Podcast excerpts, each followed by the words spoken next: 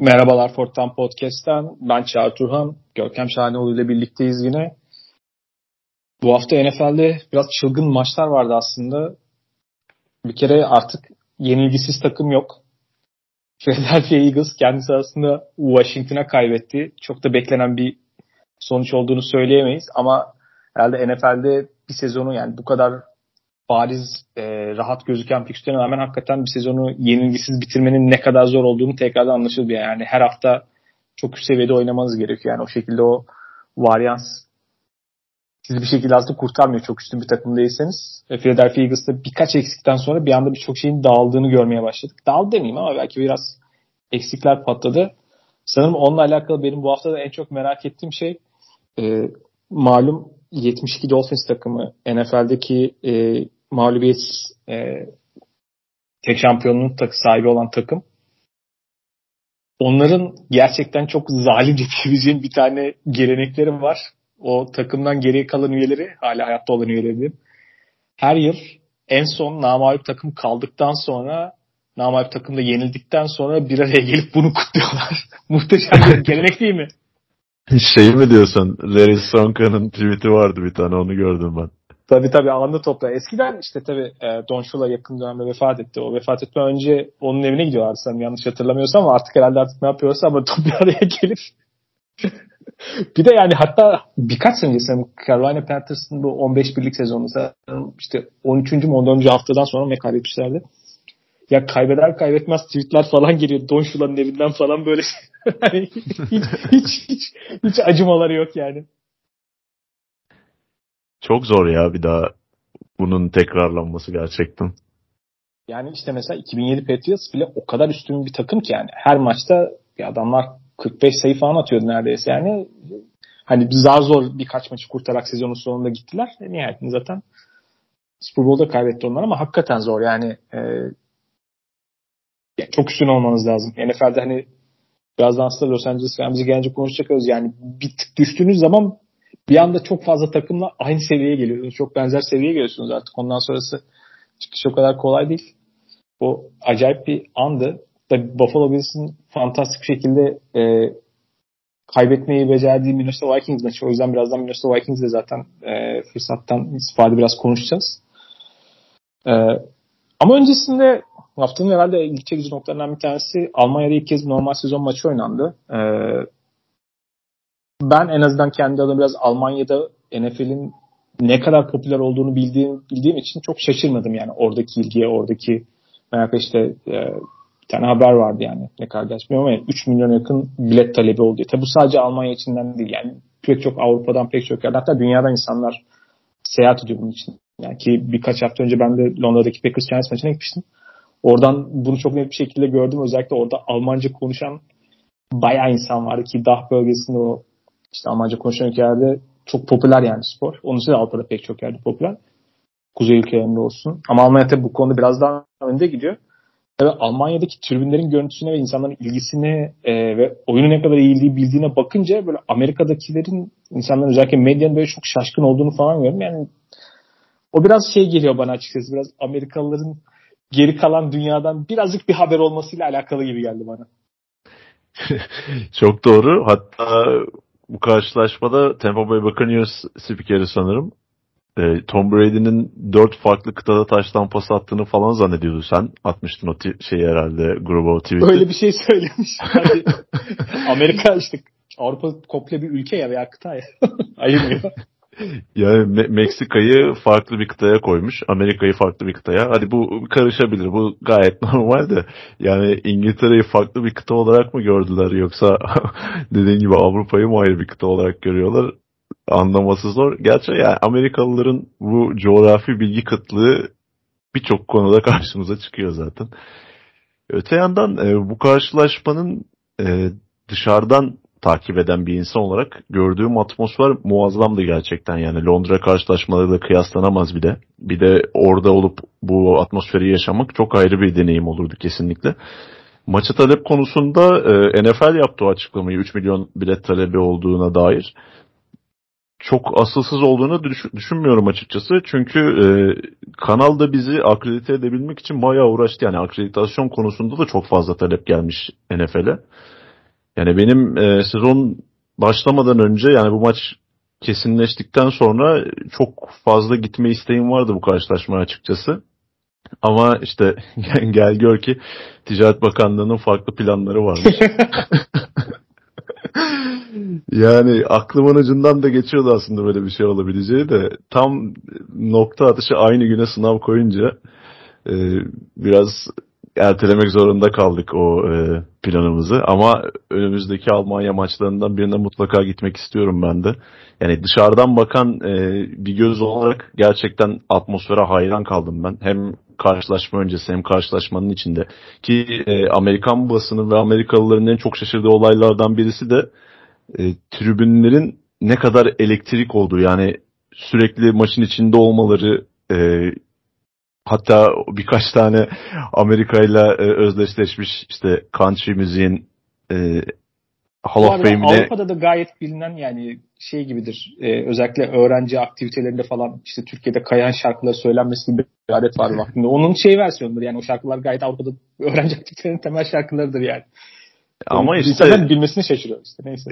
Az, az önce de konuştuğumuz gibi yani Amerikalılar dünyaya o kadar uzak ki hani bir haberler Şimdi Take Me Home Country Roads söylenince orada hani e, stat'tan çalınıp e, o müzik durduktan sonra oyun oynanırken de taraftarların onu söylemeye devam etmesi yani çoğu kimi okuduysam kimi dinlediysem çoğu işte spor medyasında şok etkisi yaratmış. İşte Sweet Caroline bunlardan bir diğeriydi. Yani çok şaşırmışlar ki e, sahaya kattığı o atmosfere olan katkısı da muhteşemdi bence. Muazzamdı özellikle o e, son iki dakika molasından sonraki e, atmosfer tüm stadın tek bir ağızdan işte John Denver'ın Take Me Home Country Roads'u söylemesi müthiş bir şey kattı karşılaşmaya gerçekten de. Yani biraz e, Amerika'nın sporunu Avrupa'nın tribünüyle birleştirip çok keyifli anlar e, yaşattılar hem izleyenlere hem de... bu arada o tribün için daha fazla da yansıtabilirler ama şöyle bir sıkıntı var.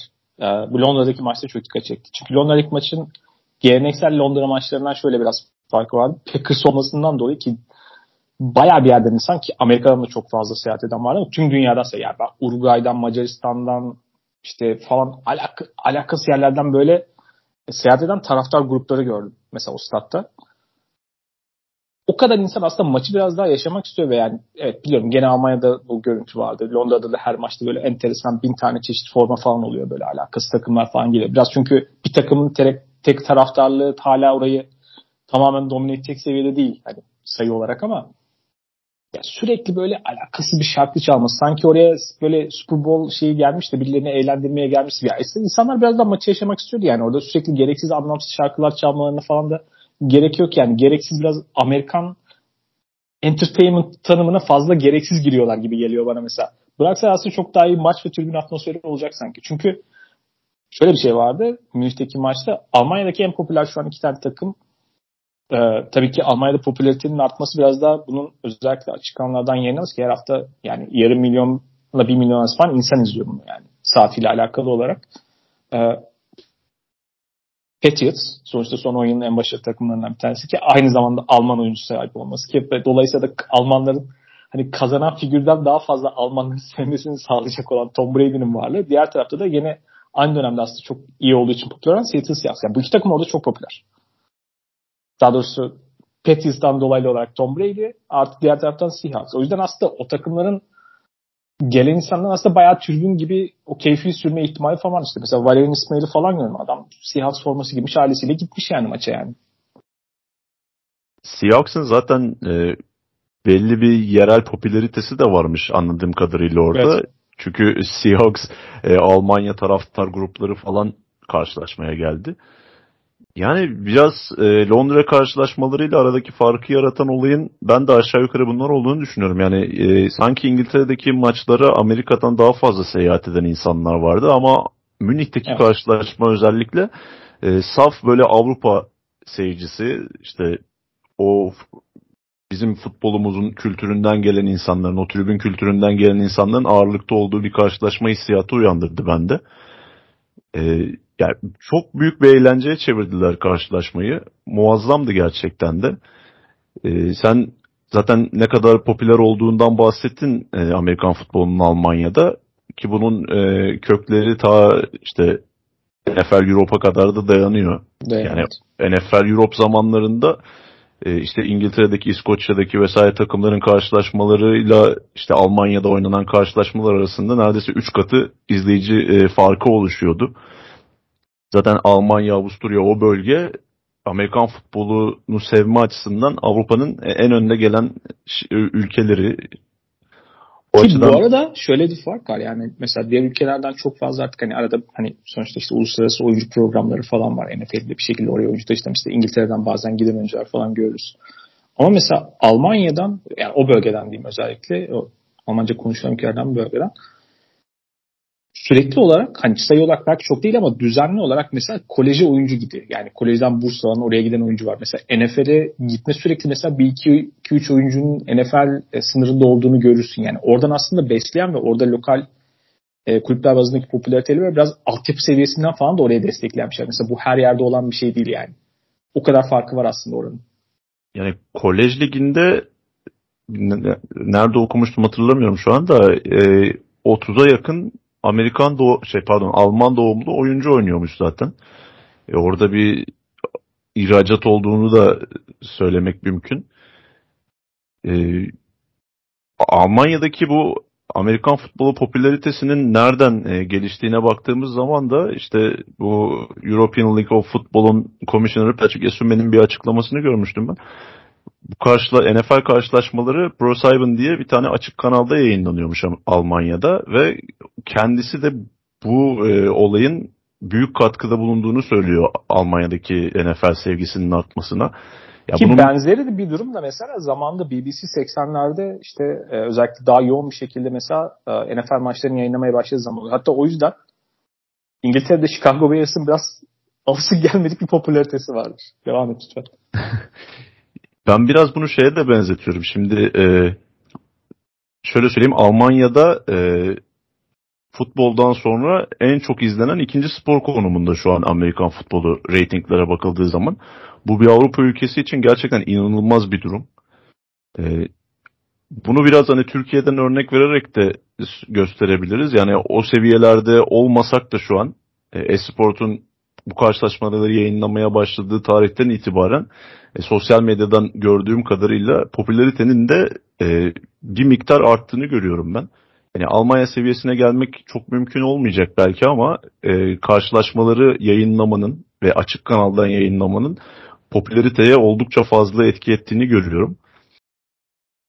Ben de tam onu söyleyecektim. Eğer Esport'ta şu andaki maçlar açık söyleyeyim daha net bir şekilde yayınlansa yani televizyon kanalına olsun biraz daha yayınlansa ve o futbola biraz e, yedirilmese yani daha yayınlanmaya çalışılsa açık söyleyeyim. Eminim yani Türkiye'den çok daha ciddi ilgi ve popülarite artar ki biz onu yani mesela bizim sonuçta bu podcast'te başlayan sebeplerden bir tanesi var. Yani insanların artan ilgisiyle alakalı olarak kendi ilgimizi çeken konuları hikaye ve biraz daha aslında neyin neden olduğunu açıklamaya çalışmak ve aktarmak gibi bir isteğimiz vardı. O gelen ilgiyle alakalı. Yani mesela BBC İngiltere örneği ve Almanya'daki örnek yani bir şekilde bunu yayınlarsanız aslında insanların çok ilgisini çekecek bir malzeme var orada. Bence Türkiye üzerinde de bu durum çok geçerli yani. Sen de zaten Kes, direkt olarak görmüşsün. Kesinlikle öyle. Yani dediğin gibi hani diğer platformlarda da olsa yani e, Esport bu yayınları aldıktan sonra birkaç platformdaki e, yayınlarını durdurdu çeşitli nedenlerden dolayı. Yani e, mesela önceden Türkçe yayın olmasa bile e, Fox Sport'un yayınları vardı kablo TV'de. O zaman bile yani insanlar buldukça izliyordu. Yani bu şekilde e, karşılaşmaları göstermek, yayınlamak ve saatleri de uygun olan maçları özellikle çok etkisi büyük oluyor. Öbür türlü sadece Super Bowl'u izlediğiniz zaman onu da zaten izleyecek kesin belli. İşte saati çok uymuyor saat farkından dolayı. Popülarite belli bir noktada tıkanıyordu. Bunun çok ciddi etkisi oldu. Ee, öte yandan Amerikalıların da bu yani Amerikan futbolunu dünyaya özellikle Avrupa başta olmak üzere dünyaya sevdirme e, noktasındaki çabalarının biraz e, yanlış yerden başladığını görmüş olduk. Yani bu kadar yatırım İngiltere'ye değil de Almanya üzerinden yapılsaydı şu an Avrupa'daki NFL e, hayranlığı çok farklı bir noktada olabilirmiş gerçekten. Bu e, NFL adına çok ciddi bir kazanım oldu bence. Önümüzdeki sezonlarda da e, yanlış hatırlamıyorsam 4 yıllık bir anlaşma evet. var Almanya ile. Hatta bir Frankfurt bir Münih şeklinde gidecek yani 4 yıl. Evet seneye, seneye Frankfurt sonra Münih sonra tekrar Frankfurt. E, o karşıla o önümüzdeki sezonlarda o oralarda oynanacak karşılaşmaların da ciddi derecede etki etmesini bekliyorum ben bu popülariteye.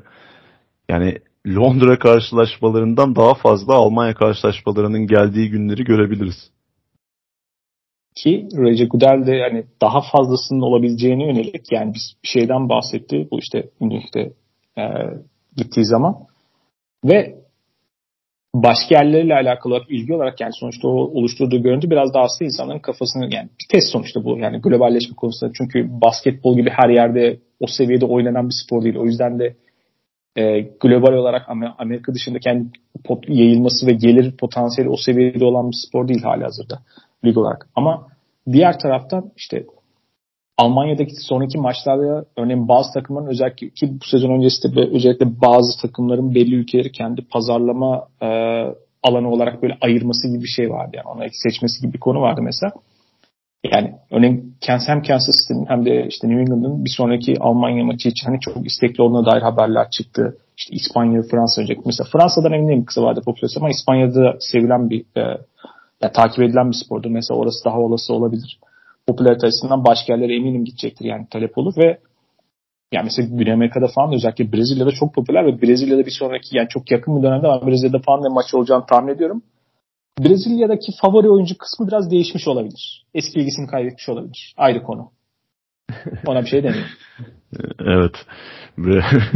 Tom Brady'nin sevilmediği ender yerlerden birisi olabilir önümüzdeki yıllarda ama yani onun da çok Brady ile alakalı bir durum olduğunu düşünmüyorum ben. Yani o biraz magazinsel bir konu olacak. Oralara çok girmeyelim bence. yani yani kısa vadeden yani açıkçası bunun ne kadar aslında başka yerde yani bir şekilde yayınlandığı zaman bu kadar çok hızlı bir şekilde aslında popülaritesinin arttığının bir örneği ve benzer açıkçası Türkiye'de olabilir yani. Bilmiyorum. Başka ekleyeceğim var mıdır senin Yani neden olmasın? Amerikan Futbol Without Borders kliniği olmuştu bundan e, seneler önce. Ben de oradaydım işte çeşitli röportajlarda işte gelen Bu Marshall Lynch'in geldiğinde mi diyorsun? Evet evet Marshall Lynch o ekipteydi. İşte D'Angelo Williams vardı. E, Jordan Cameron vardı. Alex Mack vardı.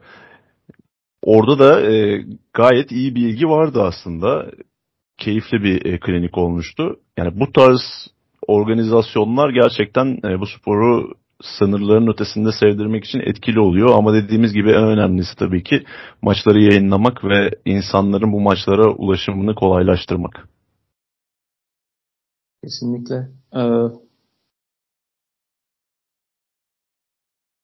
ana gündem maddelerimize geçecek olursak gün sonunda açmamız gereken bir dosya aslında Los Angeles Rams.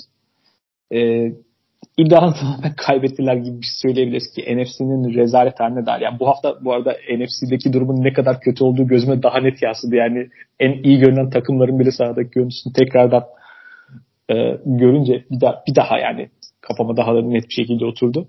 Ve o halde bile NFC'de çok kötü görünen ve umut vaat etmeyen bir durumda. Bu takım bir sene önce Super Bowl şampiyonu ve kadrosu temel olarak çok büyük değişikliklere uğramadı. Yani ana hatlarıyla pek çok ana aynı parçalar devam ediyor aslında. Ama şu an bayağı facia durumda var. Ee, yani hücumda ligin en kötü takımlarından bir tanesi. Savunmada da en azından rakamlara bakarsak savunmaları hala rekabetçi yapabiliyor bazı maçlarda ama çok orta halde durumda ki onların savunma sonları şampiyon yapan asıl unsurdu playoff'ta özellikle bilmiyorum hani daha sonrası aslında Rams'in bu duruma nasıl geldiğini ve onların kendi takım inşaat stratejisinin nihai sonuçlarının bir noktada aslında çıkacak faturanın gelmeye geldiğini görüyoruz. Ama onun öncesinde aslında oraya gelmeden geçiş için senden şöyle bir şey isteyeyim. Hali hazırdaki Rams takımının bir resmini çeksen, bir kısa özet desen ne görüyorsun? Los Angeles Rams'le alakalı şunu söyleyebilirim. Ee, bu takım kurulurken belli bir amaç için bir araya gelmişti ve aşağı yukarı 2017'den sonra işte Sean McVay'in takım başına gelmesiyle birlikte e, tek bir amaç uğruna birleştiler ve bu yolda bir takım e, inşaat stratejisine başladılar. Bu çok alışılagelmiş bir strateji değildi NFL standartlarında. amaç şampiyon olmaktı. O amaca ulaştılar ve ondan sonra e, bu duruma geldiler. Çünkü o nihai amaca ulaştıktan sonra sanki biraz hedefsiz kalmış e, görüntüsü de var onlarda. Ya mesela Sean McVay ve Aaron Donald'ın sezon öncesi e, emeklilik mevzuları çok fazla gündem olmuştu. Yani insan, insan ister istemez şunu soruyor. Yani Sean McVay, işte Aaron Donald gibi oyuncular ne kadar buy durumdalar şu an. Yani e, Aaron Donald ben kazanacağımı kazandım deyip artık eskisi gibi yaklaşmıyor mu? Yani karşılaşmalara baktığımız zaman belki Aaron Donald yine hala aynı Aaron Donald ama ne kadar kendini adıyor ya da Sean McVay. Yani ben Sean McVay'e baktığım zaman sihrinin biraz tükenmiş olduğunu görüyorum açıkçası.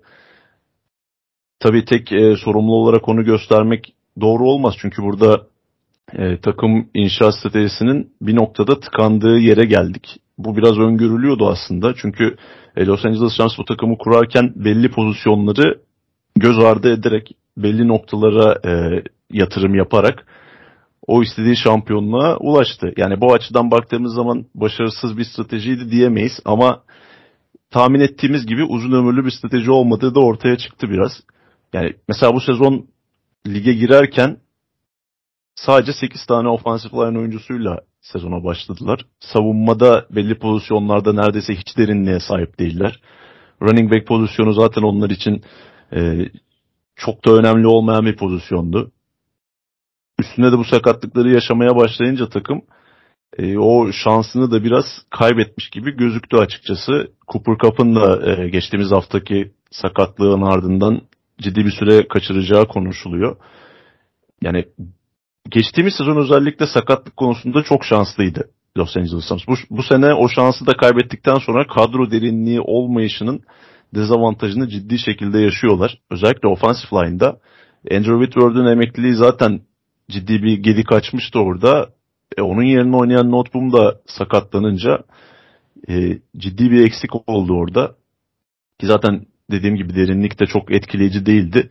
Üstüne bir de Sean McVay'in yaratıcılık konusunda bazı sıkıntılar yaşadığını görüyorum ben. Yani takımın sıfır koşu hücumuna sahip olması onları ciddi anlamda yaralıyor. Çünkü geçtiğimiz sezona dönecek olursak Rams'in e, üst üste kaybettiği bir dönem vardı. Orada bir strateji değişikliğine gittiler. Biraz daha fazla koşu oyununu kullanmaya başladılar ve enteresan bir şekilde Sonny Michel'in böyle çok iyi bir 4-5 maçlık dönemi var. Yani o biraz e, takımın e, yeniden bir araya gelmesini sağladı. Çünkü tek bir stratejiyle NFL'de başarılı olmak pek mümkün olmuyor. Biraz daha e, o e, e, hücumu farklı noktalara çekip rakip savunmaların e, sizin koşunuza da saygı duymasını sağlayınca play action kanalları açılıyor. Mesela en basit örnek olarak onu vereyim. Bu sezon o tarz farklı denemeleri de yapmadığını görüyoruz. Yani Los Angeles Rams'in şu haliyle baktığım zaman ben işinin bitmiş bir takım olarak görüyorum. Buradan sonra sorulması gereken soru bu sezon değil, önümüzdeki sezonu kurtarıp kurtaramayacakları olacak. Örneğin kadroda şu an koşamamalarıyla alakalı. Çünkü Sean McVay'in geldiği ekole bakarsan zaten onların işte Shanahan, McVay ekolü olarak o sistem mevcut. Yani öncelikle koşu takımı olarak başlayıp zaman içerisinde biraz daha özellikle tabii quarterback değişimiyle beraber biraz daha pas oyununa ağırlık veren bir yapıya döndüler. Bu bir işin parçası ama mesela örneğin koşamıyorlar. Koşamıyorlar çünkü geçen sezon da aslında offensive line'ları sıkıntılıydı. Bu sezon yani hani Whitworth'tan sonra tamamen çökmüş durumda neredeyse. Zaten koşmaya geçtim pas korumasını bile yapamıyorlar. Ve temel sıkıntı şu aslında yani. Bu halihazırda tercih ettikleri yöntem bu all-in yani all-in'i bile başka bir seviyeye çektiler. Çünkü eskiden all-in hani biraz daha işte New Orleans'ın falan yaptığı gibiydi. Hani biraz daha zorlayalım gelecekler hani bir seneyi sonrasını falan biraz zorlayalım falan da yani adamlar 5-6 sene sonrasında yani NBA takımı gibi davranıyorlar. Yani kaç yıllık sonrasında daha sonrasında ellerindeki kaynakları harcıyorlar. Bu yani daha öncesinde görmediğimiz seviyede farklı bir bakış açısıydı bir kere yani bu sonuçta verdi. O yüzden kıymetli bir nokta ama diğer taraftan aldıkları daha fazla riskli bir yapıydı. Çünkü bir ellerinde istedikleri özellikle büyük kaynakları harcadıkları birkaç yıldız oyuncu etrafında kurdukları bir yapı olduğu için bir kere bunların bir şekilde sakatlanması ve performansda düşüş olmaması gerekiyordu. Yani burada çok sıkıntı yaşamadılar şanslar açıkçası genel olarak ama kadronun geri kalanındaki derinliğin az olması her zaman bir riskti. Geri kalan parçaları ise şöyle kurtarmak gibi bir kompanse etme daha doğrusu yapıları vardı. Ya biz orada biz daha spesifik belki komple oyunculara ihtiyacımız yok. Daha niş belli görevleri yapabilen farklı işte özellikle e, secondary'de falan böyle oyuncular bulacağız ve bunları şey yapacağız. Şimdi ama bunları sürekli e, draftta mesela arka turlardan veya işte free agency'de ucuz görece mal düşük maliyetli oyuncular üzerinden sürekli takviye etmen gerekiyor. Çünkü birilerini kaybediyor. Ama baktığın zaman bunları bir noktada yapamıyorsun ve bu aldığın bir risk var. Diğer taraftan işte yani draft tarihine baktığında öyle aman aman draft yapan arka turlardan bir takım da değiller. Yani hatta bu kadar running back'in fark etmediği dünyada running back'e wide receiver'a sürekli ya premium draft hakkı veya e, free agency'de örneğin kaynak ayıran bir takım olarak oradan da verim alıyor. Ama mesela diğer tarafta işte offensive line'ın şu an secondary'de bazı eksikler var.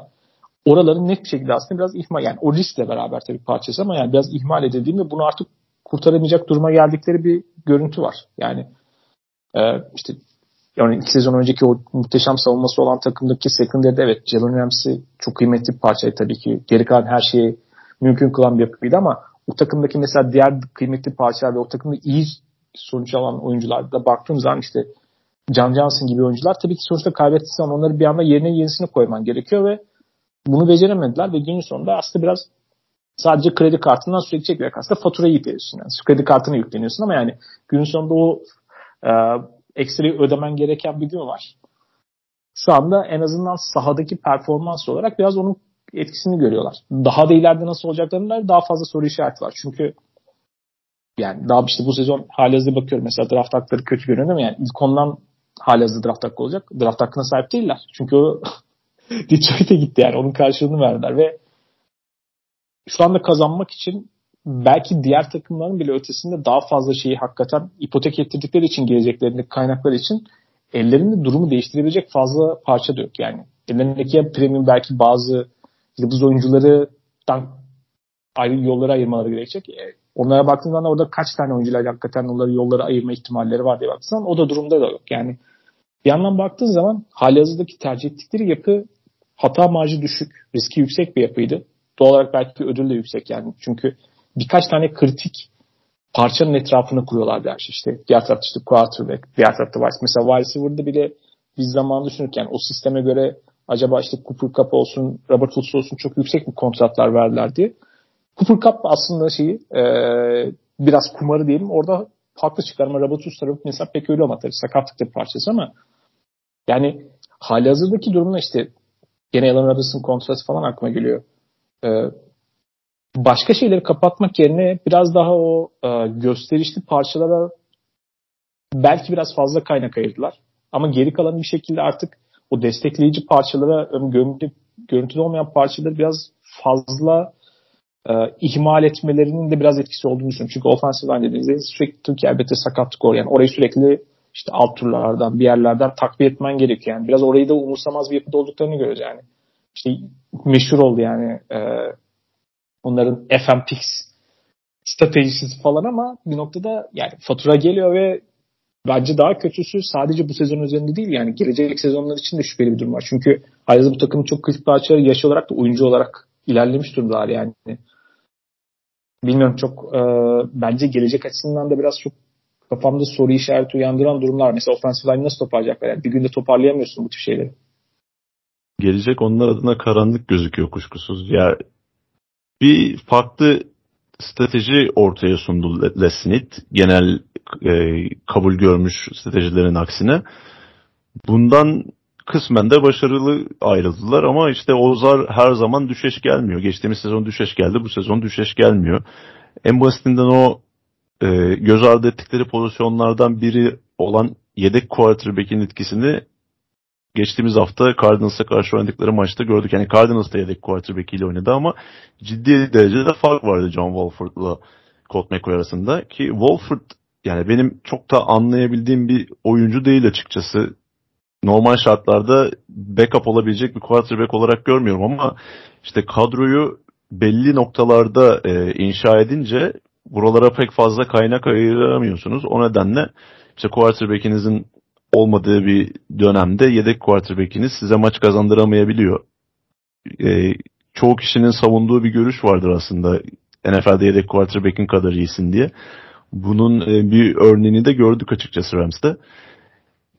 Yapmaları gereken şey artık farklı bir stratejiye geçmeleri ama bunu ne kadar yapmak isteyecekler o konuda çok emin değilim. Çünkü e, trade deadline haftasında bile Brian Burns için iki tane ilk tur hakkı teklif ettikleri dedikodusu vardı.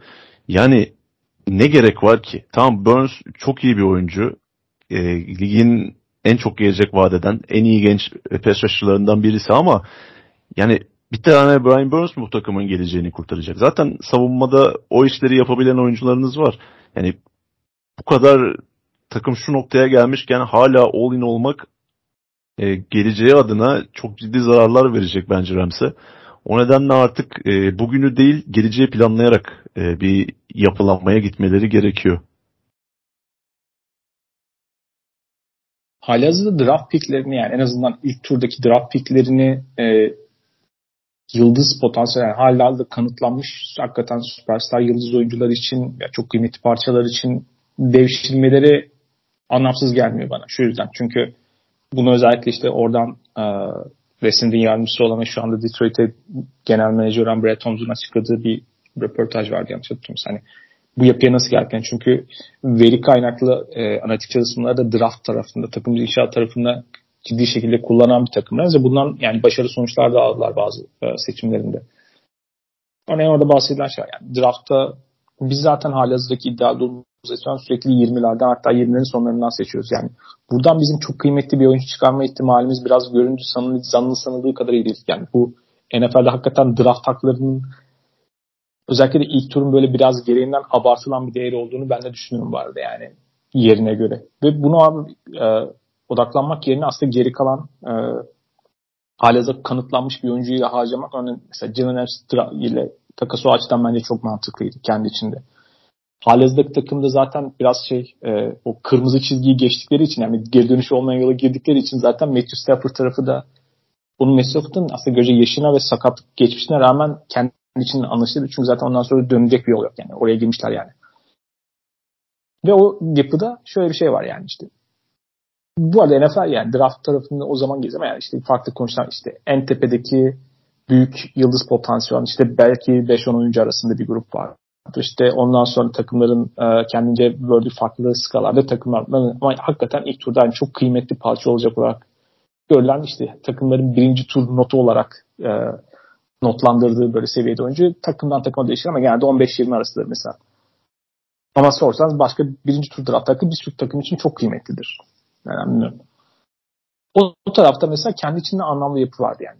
Ama geri kalan her şeyden vazgeçtiler. Mesela salary cap tarafında da kaynaklarını çok iyi kullanmadılar bence. Yani sürekli orada çok iyi kontratlar verdiler bir sürü oyuncuya. O kadar şeye gerek var mı bilmiyorum yani. Çünkü kapatmaları gereken bir sürü delik var. Ne olursa olsun bence işin o tarafında da biraz fazla risk aldılar gibi geliyor. Biraz e, çünkü geçen sene şimdi şampiyon oldular ama işler her zaman çok iyi gitmedi. Evet hücum tarafında Matthew Stafford'la beraber evrilen pas oyunlarıyla beraber takımın tabanı daha başka bir seviyeye geldi. Ama bu takım e, dördüncü sıradan girdi yani e, playoff'a. Hani her şeyde o kadar güllük gülistanlık gitmedi geçen sezonda. Bunu da unutmamak lazım. O yüzden offensive line zaten sınırdaydı. E, koşam geçen sene koşamıyorlardı. Ama bu sene artık yani yerinden oynayamıyorlar. Yani hiçbir şey yapamıyorlar. O kadar kötü durumdalar. Ben de çekincem tarafı şu. Geleceğe yönelik ellerinde kaynak fazla yok. Yani yani sürekli üçüncü turdan hani ellerinde kalan draft hakları falan böyle üçüncü tur draft hakları falan var. Onlar da hatta kompensatör. Yani onun en sonunda yani sıralamanın en sonundaki draft hakları falan. Ee, bilmiyorum bana görüntü çok e, iyi görünmüyor. Çünkü bu takımın hala gerçekten rekabetçi olması için şu an 3 tane kritik parça var. Hatta Jalen Ramsey dersin 4 tane yani. Oyuncu tarafından Matthew Stafford, Jalen Ramsey ama her şeyden önce Aaron Donald. Diğer tarafta koç tarafında da Sean McVay. Hani bunlar bir arada durduğu sürece geri kalanı toparlayıp bir yere tekrardan gidebilirler ve önlerinde belki gene bir iki senelik falan pencere açılabilir gelecek sene itibariyle ama ellerinde kaynak yok ve yani yine gelecekten herhalde bir yerde borç alacaklar gibi geliyor ama bence Los Angeles Rams'ın bu kadar erken gelmesini bekliyor bilmiyorum. Çünkü geçen sene Super Bowl oynayan takımda faturanın bu kadar erken gelmesi ama o kredi kartının faturası bir noktada geliyor ve gelmesinin bir örneğini gördük. Son olarak şunu söyleyeyim. Sen draft haklarından bahsettin. Ee, kısmen haklı olabilirsin ama e, dışarıdan getiremeyeceğiniz bazı oyuncu pozisyonları var. Bunlardan en önemlisi de belki offensive line. Yani NFL'in son 20 senesine falan baktığımız zaman böyle ciddi free agent paralarıyla takıma getirilen offensive line oyuncuların, offensive tackle'ların e, çok büyük oranda karşılığını veremediğini görüyoruz. Yani takımların genelde o e, önemli offensive line oyuncusunu draft etmesi gerekiyor. Ve offensive line'i kurma açısından draft hakları çok önemli bence. Özellikle üst Ve de geliştirmesi olan. gerekiyor. Çünkü yani o kaynak bir günde de toparlayamıyorsunuz offensive line. O konuda söylediğin çok doğru yani. Bir günde de toparlamıyor. Yani bir sezon içerisinde genelde offensive line'i çat diye toparlayamıyorsunuz bir yandan. Aynen. A- aynen öyle. Zaten e, önceki haftalarda da bahsetmiştik. Offensive line bir arada oynaması gereken birkaç oyuncudan oluştuğu için ciddi bir coaching de isteyen bir pozisyon. Ama yani draftta da orta turlarda iyi offensive tackle çok nadir çıkıyor yani. Mesela David Bakhtiari bunun nadir örneklerinden birisidir. Genelde ilk iki turdan bulmanız ve almanız gerekiyor. Ama Rams'e baktığımız zaman son yıllarda iki turun yakınından bile geçmiyorlar ki ikinci turda e, son yaptıkları seçimler işte Cam Akers'ı yanılmıyorsam ikinci turda draft etmişlerdi. E, iki mi üç mü tam emin olamadığımda Tutu Atwell var. İkisi de sonuç vermedi yani o draft yatırımının karşılığını vermedi. Yani bu şekilde draft haklarını takaslarla harcayarak tamam e, önemli etki yaratabilecek oyuncuları bazı pozisyonlarda bulmak önemli ama offensive line'ı bu şekilde yeniden oluşturmak bana çok da mümkün gelmiyor açıkçası. Rams tarafında işler kötüye giderken Rams'tan ayrılan Kevin O'Connell'ın başına geçtiği Minnesota Vikings'e işler biraz anlaması zor şekilde iyi gidiyor şöyle söyleyeyim. Minnesota Vikings yani sahada izlerken benim hissiyatım NFC'deki görüntüyü yani en ideal gösteren takım çünkü Minnesota Vikings bence şu anda. Minnesota Vikings 8 ve şu anda. Ve Minnesota Vikings'e baktığım zaman gayet orta halli, her açıdan orta seviyede bir takım görüyorum. Yani göz sesi bana bunu söylüyor kendi adıma. Sonra rakamlara bakıyorum. Yani hemen her kategoride gerçekten orta civardalar. Yani DVOA buradaki önemli gösterge DVOA'de negatif seviyede. Yani şu anda 17. sırada. Negatif DVOA'ya sahip. Yani ortalamanın altında bir takım olduğunu gösteriyor bu. Rakamlara baktığımız zaman, sonuçlara baktığımız zaman. E, her e, performans bazında diyeyim. O, e, oyun bazı yani her oyundaki performanslarını göz alınca. Diğer taraftan işte EPA gibi rakamlara bakıyor. Biraz oynadıkları rakiplerle de alakalı. Orada ortalamanın bir tık daha üstündeler. Yani Kirk Cousins'la alakalı şeylere bakıyorum. Ee, geçen sezondan daha kötü performans. Onu gösteren rakamlara. Aman aman rakamları yok hali hazırda. Zaten belki bir tık baskı altında daha az kötü zamanlamada yaptığı hatalar biraz daha sayısının az var ama hala o hataları yapıyor. Yani anlamakta zorlanan bir şey var. Bu takım e, yani bir tek hakikaten onları da iyi gösteren e, top kaybı tarafında hakikaten orada iyi bir seviyeler. Top kaybı tarafında Philadelphia Eagles'tan sonra ligdeki ikinci takım yani ona pozitif anlamda ama işte interception tarafında falan diyor. Yani fumble'ların e, üçte ikisini bir şekilde sahada olanların onlar kurtarmış ve onlar tabii ele geçirmiş durumdalar ama fumble recovery de böyle çok şans şeyidir. Genelde %50-50 dağılır bir noktada aslında. Orada bir regresyon olur yani. O da pek sürdürülebilir gelmiyor. Bilmiyorum ya. Vikings'e baktığımda makul bir şekilde bunu tanımlayabildiği bir durum var mı yani? Bu maçta bile en fantastik Buffalo Bills maçındaki sezonun en heyecanlı maçlarından bir tanesi oldu. Ya kendi sahasında fam, maçı bitirme noktasında snap'te fumble yaptılar ve o fumble'dan normalde yani e, snap fumble'larında bir şekilde o, o hücumda kalır yani o top. Çok nadiren diğer takımlar. Yani en zonda adamlar recovery'yi yaptı ve touchdown aldı. Hani anlaması zor bir durum var Vikings'le alakalı şu anda. En azından onu söyleyeyim. Kendi adıma. Kevin O'Connell geçtiğimiz sezon Rams'in şansını kendisiyle birlikte Vikings'e götürmüş gibi duruyor gerçekten de. Yani Buffalo Bills maçına kadar onların et bir tavuk mu olduğunu ciddi biçimde anlayamıyorduk. Çünkü oynadıkları rakiplere baktığımız zaman ikinci haftadaki Philadelphia Eagles dışında ki o karşılaşmada da paspas olmuşlardı. Ağır bir mağlubiyet almışlardı. E, oynadı, oynadıkları rakipler bir Miami Dolphins var arada. Onun dışında hepsi e, mağlubiyet sayısı galibiyet sayısından fazla olan takımlardı. Bu da onların ne kadar gerçek oldukları Ki, konusunda... Dolphins'te de yedek quarterback oynadılar. Heh, o, o, evet evet evet onu söyleyecektim şimdi. E, yedek quarterback'in de yedeğiyle. Üçüncü quarterback'le Skyler Thompson o karşılaşmada oynamıştı. O şekilde e, Dolphins'e karşı kazandılar. İşte bu e, Vikings'in ne kadar gerçekçi bir iyi takım olduğu konusunda ciddi şüpheler yaratıyordu.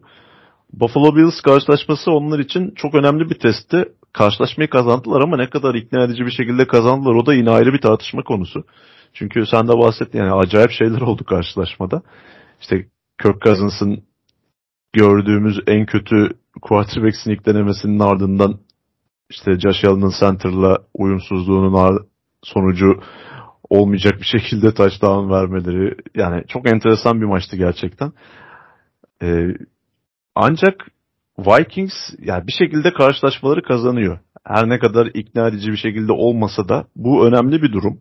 Çünkü NFC'nin geri kalanına baktığımız zaman ya da NFC'de contender olmasını e, beklediğimiz, sezonun şu noktasında beklediğimiz takımlara baktığımız zaman onlardan çok da farklı bir noktada olduklarını düşünmüyorum ben.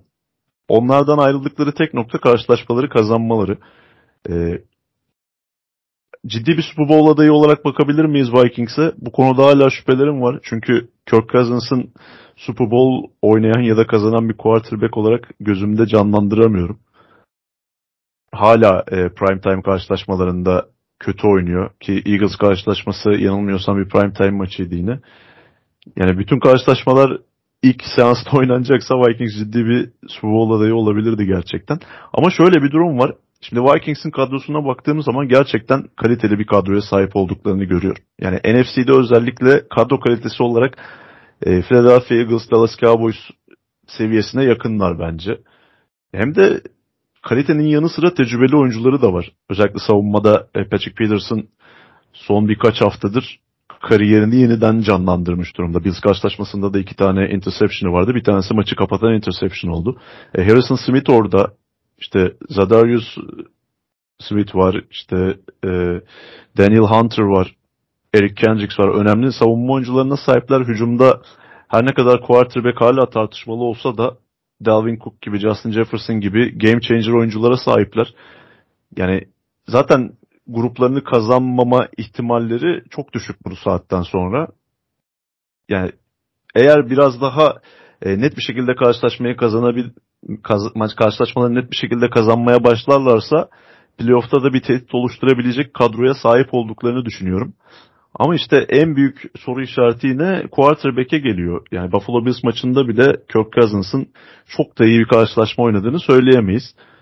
İki tane interception'ı var. İşte fumble'ın kıyısından dönülen pozisyonlar var. İki kere yanılmıyorsam kendi linemanına takılarak snap sırasında düştü. Yani Kirk Cousins her ne kadar yani ligin orta, ortalama quarterbacklerinden biri olsa da işler Cousins'ın maç, maçı kazandırması gerektiği noktaya gelince o güveni vermiyor bana bir türlü.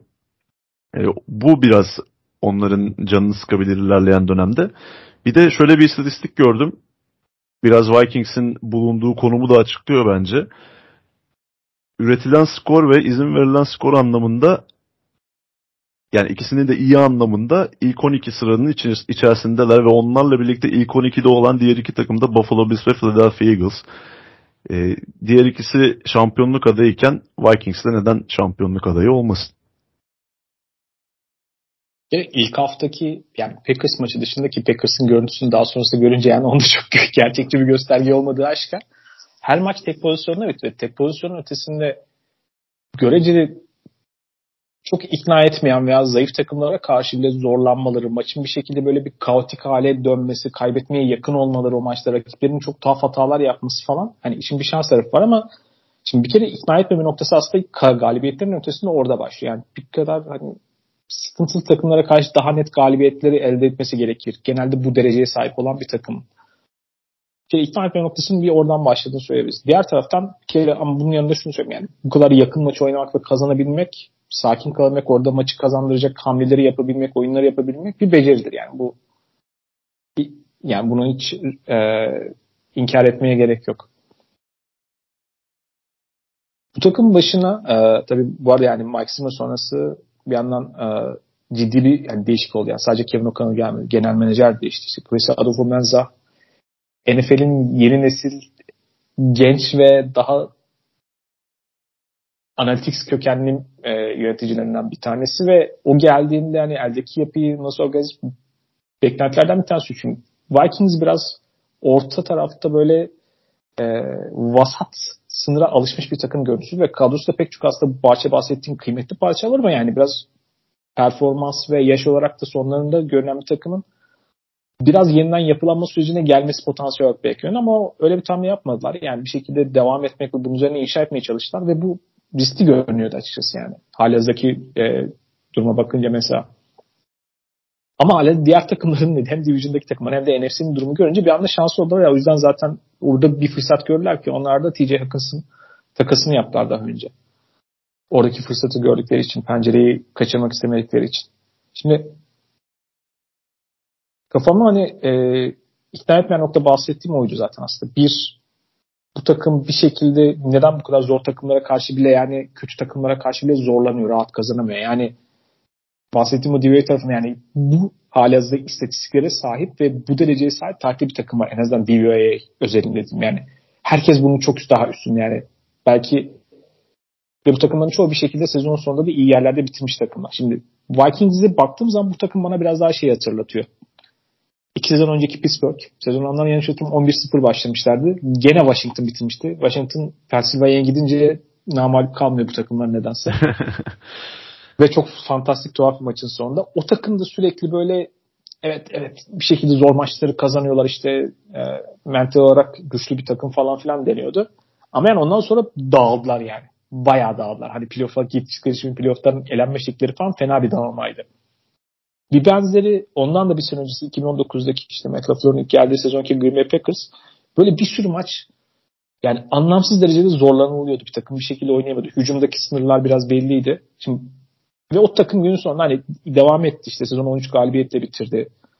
Ama playoff'ta yani kendilerinden gerçekten kadem olarak bir üst seviyede olan bir takım olarak San Francisco'yu görünce orada paramparça oldular. Şimdi bu takımın kaderi biraz buna yakın gibi gidiyor. Yani bir noktada nerede olacağını bilmiyorum ama gidişatla alakalı hissettiğim şey o. Bir noktada böyle patlayacaklar gibi hissediyorsun ama çünkü yani hücumda baksam Justin Jefferson ayrı parantez var. Ona şimdi gireriz ama geri kalan her şey eh savunma tarafına bakıyorum. Yani aman aman bir savunma değil yani. Baktığım zaman evet yani bir şeyleri yapabiliyorlar. Zaman zaman rakibe sıkıntı çıkarabiliyorlar ama yani ya bu maçta Buffalo biz 40 sayfa anlatabilirdi yani. Kendi anlamsız hataları yüzünden bu fırsatı kaçırdılar. Yani ve maçın son çeyreğinin bir kısmında hakikaten çok üstün gidiyorlardı yani.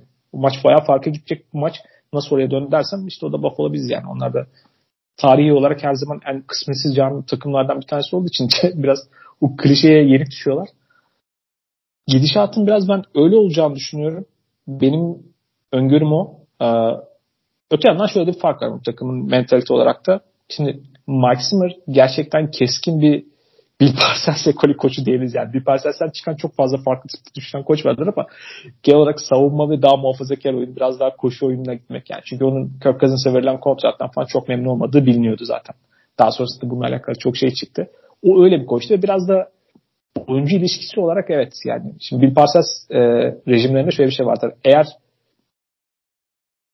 kendini çok kötü hissetmiyorsan yeterince çalışmıyorsundur diye bir düstur vardır oyuncular için yani.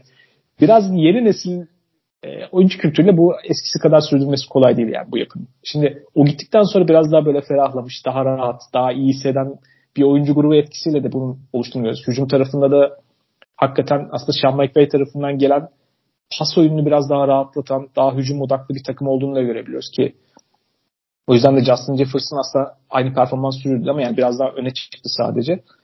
İşin o tarafı da var ama o taraftan savunmanın yani savunma tarafında bence de yani özellikle secondary tarafı mesela Patrick Peterson yani adam hani e, korkuluk gibiydi. Yani bir anda adam falan canlandı ama yani bunların çok sürdürülebilir olduğunu düşünmüyorum. Onları benim öngörüm o diyeyim en azından. Çünkü hiçbir şey genelde hiçbir şey bir şeyi çok iyi seviyede yapmıyorsanız geri kalan her şey orta seviyedeyken böyle o vasatlıkta bir noktada rekabet seviyesi artınca da alırsınız. Diğer taraftan tabii NFC'nin hala ayrı bir mevzu. Benim de öngörüm bu diyeyim. Ee, ama sanırım herhalde bir Justin Jefferson sayfası açmamız lazım. Hakikaten e, muazzam yani. Bu takımda ne elit dersen Justin Jefferson derim. Başka bir şey diyemem herhalde. Evet. Justin Jefferson'a girmeden önce e, şunu söyleyeyim. Mike Zimmer'la alakalı verdiğin e, anekdot güzeldi. Çünkü şimdi bakıyorsun Minnesota Vikings'e daha özgür, daha rahat bir takım havasındalar. Ve her galibiyetten sonra Kirk Cousins'ın boynunu 100 kilo zincir asıyorlar. Mike Zimmer takımında böyle bir şey mümkün olabilir miydi ya? Mike Zimmer hepsini şey gönderirdi. Ceza idmanına gönderirdi. şeye toplama kampına. Ee, Justin Jefferson'la alakalı yani çok özel bir oyuncu gerçekten. Zaten lige ilk geldiği sezondan itibaren bunu gösteriyordu. LSU'da oynarken de özel bir oyuncuydu aslında ama kariyeri boyunca sanki biraz e, diğer oyuncuların gölgesinde kalan bir profildeydi. Çünkü o 2019 sezonunda LSU'da takımın birinci receiver'ı olarak gözükmesine rağmen bir freshman Jamar Chase gerçeği vardı. LSU'da sürekli Jamar Chase'in gölgesinde kaldı. Ve bu draft sırasında da biraz yansıdı aslında. Çok güçlü bir wide receiver sınıfında. Ee, sanırım 4 4 ya da 5. receiver olarak draft edildi. Ve önünden draft edilen tüm oyuncuları fersa fersa açmış durumda. Şu an lige baktığım zaman kendi takımları için MVP olan iki tane receiver görüyorum ben. Bunlardan birisi Tyreek Hill, bir diğeri de Justin Jefferson. Yani Minnesota Vikings'in sezonun geri kalanında ya da playofflarda dediğin şekilde bir e, tepe taklak gitme ihtimali var ama onları bu durumdan alıkoyabilecek bir isim varsa o da Justin Jefferson olacaktır. Çünkü gerçekten yani lige baktığım zaman onun kadar etki eden Tyreek Hill dışında başka bir receiver göremiyorum. Ee, bu karşılaşmada yaptığı yakalayış zaten gündem oldu ve hala da konuşulmaya devam ediyor. Yani tarihin iyisi mi değil mi o tartışmalara çok girmeyeceğim çünkü çok fazla faktörü kıyaslamak gerekiyor tarihin en iyi yakalayışını e, tayin edebilmek için. Ama Bu arada sezonun... savunmacının da dördüncü hakta yani o topu e, yani tokatlasa bitmişti maç. Yani gidip topu tutmaya çalıştığı için bilmiyorum belki alışkanlıktan dolayı falan ama yani bir yandan topun hasta hızını düşürdüğü için yardımcı bile oldu yani. İnanılmaz bir savunma hatası da var orada. O da bu evet. Bofola işi yani. evet evet o, o da yani kuşkusuz etkisi var ama bu tarz yakalayışları yapabilmek için birden fazla şeyin aynı anda gerçekleşmesi gerekiyor. Bu da onlardan biriydi. Orada Buffalo Bills'ın yedek safety'lerinden birisi. Şu an hatırlayamıyorum kim olduğunu. Yani daha tecrübeli bir oyuncu olsaydı mesela orada Micah Hyde ya da Jordan Poyer gibi bir oyuncu olsaydı muhtemelen bu yakalayışın gerçekleştiğini görmeyecektik. Ama işte yedek bir safety'nin kendini gösterme e, isteği de biraz işin içine girdi açıkçası. Ya her şeye rağmen ya, biraz katkısı olsa da orada savunmacının Justin Jefferson'ın tek eliyle savunmacının iki eliyle tuttuğu topu çekip alması ve devamında da topu düşürmeden yere inmesi muazzam bir olaydı gerçekten de. Ee, Next Gen Stats'ın bu karşılaşmayla alakalı e, bir istatistiği var. Justin Jefferson bu maçta 10 tane top yakaladı ve bu toplardan 9 tanesinin tamamlanma ihtimali %50'nin altında. Yani bu inanılmaz bir rakam gerçekten. Yani Kirk Cousins topu rastgele Justin Jefferson'ın bulunduğu tarafa attığında Jefferson çok büyük oranda bu topları yakaladı. Zaten... Bu arada maçları Vikings'i izlerken genel hissiyatımdı bu. Bir noktada şey gibi e, işte Benghazi'de olan Benghazi'de olan bir tane şey var ya meme var ya Joe Burrow'un Hmm, bir yerde Jamar Chase bir yerdedir sallayayım gitsin diye gerçekten öyle oynuyor. gerçekten öyle oynuyor. Ne zaman baskı altına gitsen onun olacağı potansiyel yerlerini düşünüyor ve sallıyor ve kurtarıyor ya. Gerçekten şaka değil kurtarıyor Justin Jefferson. Fox'ta bu karşılaşmanın yorumcusu kimdi hatırlayamam. Greg Olson gibi geliyor ama e, başka birisi Gre- de olabilir. Greg Olson değildi Greg Olson. Değil miydi? Charles Davis miydi?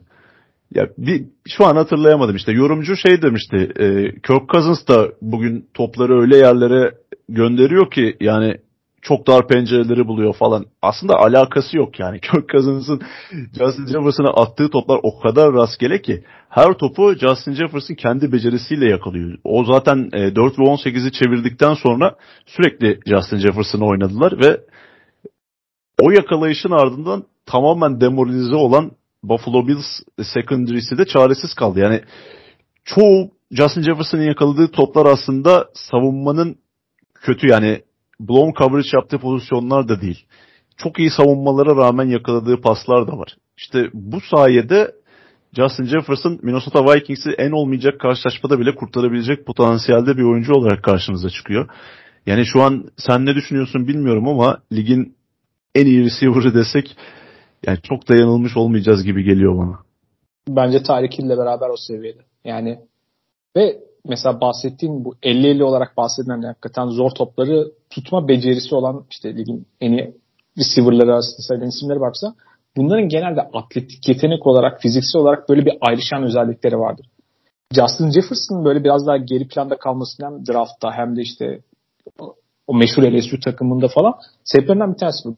Mesela fiziksel olarak baktığınız zaman inanılmaz hızlı mı? Hayır. İşte fiziksel olarak cüssesi olan bir oyuncu mu, uzun bir oyuncu falan dersen hayır.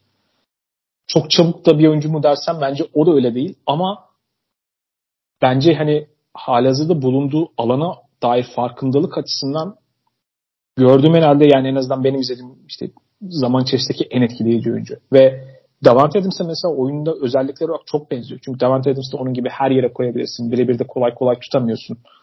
İşte çok hızlı değildir yani öyle derin tehdit olarak falan kullanamazsın ama onu sahanın her yerinde kullanabilirsin. O bir şekilde doğru anda doğru yerde olmasını bilir. Savunmacısını aldatması. Mesela Davante Adams'ın işte görürsün yani release tarafı vardır çıkarken. Root running tarafından daha ziyade bence asıl meselesi odur ya. Bir şekilde orada savunmacısını e, line of scrimmage'de bir şekilde aldatır ve boşa çıkar onlar oradan kurtulur.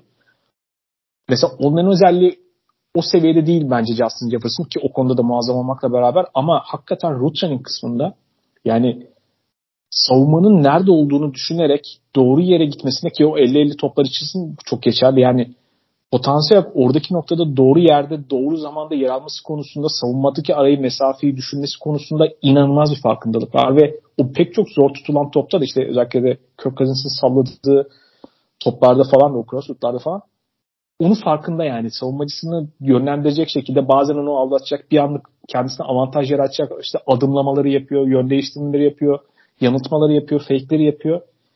Farkındalık olarak yani etrafındaki sahip olduğu alan ve e, savunmaya dair farkındalık açısından inanılmaz bir adam. Yani ben o açıdan daha fazla etkileniyorum ve böyle oyuncular için evet yani atletik olarak belli sınırları olduğu için yani topu eline verirsin 50 yard bir sürü e, tackle'ı alt ederek yani gider bir oyuncu değil. O profilde bir oyuncu değil ama o kadar akıllı bir oyuncu ki yani onun o toplarda vesaire falan da evet yani sonuçta çalışma var, beceri falan var ama yani hakikaten inanılmaz uçup kaçan zıplayan bir oyuncu falan değil yani.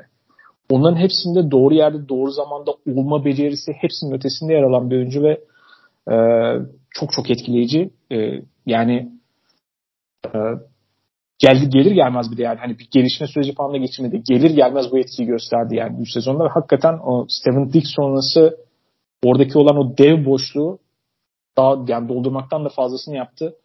Ee, çok çok etkileyici yani. Ben izlemekten inanılmaz keyif alıyorum onu o açıdan. Bir de bu karşılaşmayı Stefan Dix'e karşı oynaması yani Nazire yaparcasına gerçekten muhteşemdi. Ki Stefan Dix'in de bu karşılaşmada çok güzel bir keçi var. Bayağı birkaç seviye yukarı çıkarak tek elle yakaladığı bir top var. Yani o konuşulmadı bile Justin Jefferson'ın keçinin ardından. Senin Justin Jefferson'la alakalı bahsettiğin şeyler zaten draftta da e, gerilerden yani kısmen gerilerden seçilen bir wide receiver olmasının en büyük nedenlerinden birisiydi. Biliyorsun yani draftta atletizme, işte patlayıcılığa, bu tarz olaylara daha fazla yatırım yapılıyor. İşte o konuda bir Henry Rux ya da işte Jerry Judy, CD Lamb fizik olarak CD Lamb seviyesinde değildi. Ancak Justin Jefferson'ı LSU zamanından beri özel yapan şey zaten o rota yeteneği ve tekniğiydi yani. Çok teknik bir wide receiver Justin Jefferson. Lige girdiği andan itibaren de diğer tüm özelliklerini çok hızlı bir şekilde geliştirdi. Yani şu an baktığım zaman gerçekten komple bir wide receiver konumunda. Yani dediğin gibi Devante Adams'a da çok fazla benziyor. Bazı özellikleri çok fazla andırıyor. Yani gelecekte nasıl bir konumda olacak izlemesi gerçekten çok keyifli ve çok heyecan verici. Ve bu profilde bir oyuncu olsun yani oyunu atletizme bağlı olan bir oyuncu olmaz örneğin Julio Jones gibi bir noktada işte sakatlıklar veya işte fiziksel olarak biraz düşmeyle oyunun çok düşeceğini de zannetmiyorum yani bu oyunuyla daha yani 10 sene falan bu seviyede oynayabilir. Hiç şaşırmam yani. Randy evet. Moss vesaire gibi değil yani. Hakikaten Reggie, Reggie Wayne'e de biraz sanki o açıdan benziyor. Yani bence 35 yaş hatta belki daha fazlası eğer umarız inşallah hani herhangi bir sıkıntı durum olmaz kariyerinde ama yani bu seviyede oynaması çok olası bence. Diyelim. Var mı Vikings üzerinde başka bir ekleyeceğin? Bilmiyorum ne zaman yenirler diye bekliyorum artık yani. Bir şekilde sürekli skorlu maçlardan kazanıyorlar. Ne zaman yenilirler bilmiyorum da Buffalo Bills maçının ardından bu haftada Dallas Cowboys'la oynayacaklar. O karşılaşmada... Ki, ki o maç mini prime time kabul edebiliriz değil mi? Çünkü öğleden sonra seansı Cowboys maçı bir numaralı Fox slotundaki bir numaralı maç. Böyle mini prime time gibi olabilir. Belki Kirk evet. Cousins etkisini o zaman hissederiz. ya Bills maçının üstünde yine böyle bir zorlu karşılaşmanın geliyor olması Vikings'i daha net değerlendirme açısından tam zamanında gelen bir karşılaşma. Zaten sezon başındaki o işte tek skorlu karşılaşmaları kazana kazana gelmeleri herkesin bu Bills ve Cowboys karşılaşmalarını takvimde işaretlemesine neden olmuştu. Çünkü Vikings'in nasıl bir takım olduğu buradan çıkaracakları skorlara bağlı. Bills'i mağlup etmeyi başardılar. Bu hafta evlerinde Cowboys'la oynayacaklar ki bizim haftanın maçı olarak seçtiğimiz maç da buydu. Cowboys'un yani geçen haftaki e, bence biraz düşündüren ve onlar üzerinde o kadar yani sonuçta Cowboys'un da takım olarak baktığınız zaman tabii defoları olan bir kadro. Yani kusursuz bir kadro değil ama yani belli şeyleri çok iyi yaparak ona odaklanan bir takımdı. O yüzden onların bir potansiyel geri dönüş maçıyla beraber bu ikisinin nasıl eşleşeceğini merak ediyorum. Ki bu arada Trevor Diggs ile falan eşleşecek sanırım. O çok ilginç bir eşleşme olabilir. Justin Jefferson. Ki bundan sonraki maç asıl yani biraz da o maçı daha çok merak ediyorum diyelim kendi adıma. Patriots'la oynayacaklar. Yani Bill Belichick herhalde Justin Jefferson'a karşı bir sürpriz hazırlar yani. Bir farklı bir şeyler yapar yani geri kalandan gibi hissediyorum. Yani en azından o da onlar için büyük bir test olacak. Çünkü Bill Belichick herhangi bir quarterback'in ve wide receiver'ın hayatını bitirme konusunda eşsiz bir beceriye sahip. O yüzden bir de öyle iki maçlık biz daha serileri var onların önünde. Ayrıca Patriots her ne kadar geçtiğimiz yıllardaki e, dominantlığında gözükmese de savunmada özellikle secondary tarafında gayet iyi durumdalar bence. Şimdi o taraf var. Bu arada yani bu maç e, merak etme ötesinde e, bu hafta aslında iki tane daha ilgi çekici maç var. Bir tanesi Patriots Jets'le rövanş maçı önceki iki hafta önce daha detaylı konuşmuştuk. Tekrardan bir Jets için potansiyel intikam en son Jets 2008'de Brett Favre oynarken kazanmış. Yani bu arada 2008'de Tom Brady'nin sakatlığı sebebiyle yani sezonun ilk haftasından sonra oynayamadı sezon yani. O kadar eski. En son New England'da kazandıkları maç. O kendi açısından bayağı ilgi çekici bir maç. Bugün e, haber gördüm bununla alakalı. Bu arada Buffalo'daki kar beklentisi bayağı ciddi bir kar beklentisi var. Browns'la oynayacakları maç öncesinde. O yüzden o maçta fantastik, tamamen hava şartlarının etkisinden dolayı çok absürt şeyler görebiliriz. Ama sanırım haftanın ilk çekici maçlarından bir tanesi çok ufak bir pencere açmak gerekiyor. O maça kar futbol demeyi düşünüyorum ben. Hangi hocayı halıya sağ, sarak göndermeleri için bir fırsat verecekler maç için. Sezonun iki büyük karar kırıklığı takımı Denver Broncos ve Las Vegas Raiders. iki tarafta da koçlarla alakalı çok fazla soru işareti var. Ee, en azından Nathaniel Hackett'in ben artık yani bu sezon sonrasında devam edeceğini düşünmüyorum. Josh McDaniels devam edebilir. O, bence olasılık az değil hakikaten. Ama hakikaten şey gibi halıya sarma maçı olmaya müsait bir maç yani o da. Ya Raiders taraftarları ben dahil bu konuya hakkında üzülüyoruz belki ama yani Josh McDaniels'ın yakın zamanda kovulma gibi bir ihtimalinin olmadığını zaten Mark Davis her kaybedilen maçtan sonra çıkıp açıklıyor. Bu karşılaş geçtiğimiz haftadaki e, karşılaşmanın ardından söyledikleri belki biraz insanların aklıyla dalga geçmek gibiydi. Çünkü McDaniel, McDaniels bizde fantastik işler yapıyor gibisinden bir açıklaması vardı. Yani fantastik işler yapıyor evet ama ne taraftan baktığına göre değişir. Yani Abi Colts'a kaybetti ya. Colts'a bir şekilde bu takım bu nasıl kaybeder? Colts'a kaybetti yani. Colts kendi içinde kabus durumda yani. Hakikaten açıklaması yani, zor bir şey. Tweetler atılıyordu karşılaşmadan önce işte Raiders taraftarları sakin olabilirsiniz. İşte tarihte hiçbir takım daha önce işte e, 17-0'dan maç verip gidip üstüne bir hafta önce tak, işte cumartesi liginde takım çalıştıran bir koça kaybetmedi gibisinden. Ama artık öyle bir takımım var. Raiders o ünvanı da kimseye bırakmadı. Yani bugün yine e, bir haber de çıktı bununla alakalı. Takımın tamamen maddi an, maddi sıkıntılardan dolayı yani maddi gerekçelerden dolayı Josh McDaniels'ı bu sezon kovma gibi bir düşüncesinin olmadığı. Bunu ben daha önce de e, farklı bir yerde görmüştüm.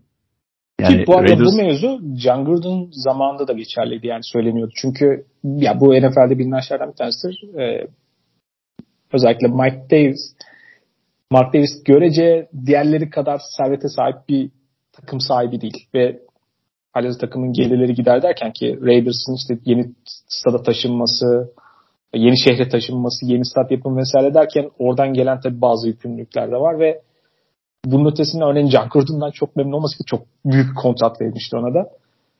Ondan ayrılmaya kalktığı zaman bunlar biraz da takımın finansal tarafında daha kırılgan finansal yapıya sahip olan takımlar için hakikaten daha riskli şeylerdi ve bunlar sürekli Raiders ve Mark Davis üzerinde söylenir yani. Abi para yok. ya zaten Mark Davis John Gruden'la yolları ayırmayı da hiçbir zaman istemiyordu. Bu mailler falan ortaya çıkmasa mümkün değildi yani John Gruden 10 seneyi tamamlar diye düşünüyordum ben. Tabii bunun da nedenlerinden biri finansal durum olabilir. Ama hem e, John Gruden'ın bu şekilde takımdan ayrılması hem de üstüne Josh McDaniels'ı takıma getirip yani ona da bir kontrat bağladıktan sonra o kontrattan bir sezon sonra çıkmaya çalışmak ciddi anlamda dara sokacaktı takımı. Yani NFL'de her takımın sahibinin böyle multimilyarder olduğunu düşünüyoruz belki ama Davis ailesi biraz o profilin dışında çünkü futbolun içinden gelip yani All Davis servetinin bir kısmını ya NFL'den kazandıklarına borçlu. Çünkü koç olarak gelen, devamında genel menajer olan ve sonra da takımı satın alan bir isim. Yani öyleden aileden bir zenginlik durumu da yok Raiders'ta açıkçası. Biraz zaten Oakland'dan taşınmaları, işte stat konusu vesaire onların yanında bu duruma da bağlı. Daha büyük bir markete de geçmek istediler. Yani Josh McDaniels'la birkaç sezon bu tarz e, sezonlar izleyeceğiz gibi duruyor. Görkem ağzına sağlık. Sağ ol, senin de. Bize vakit ayırdığınız için teşekkür ederiz. Görüşmek üzere. Hoşçakalın. Hoşçakalın.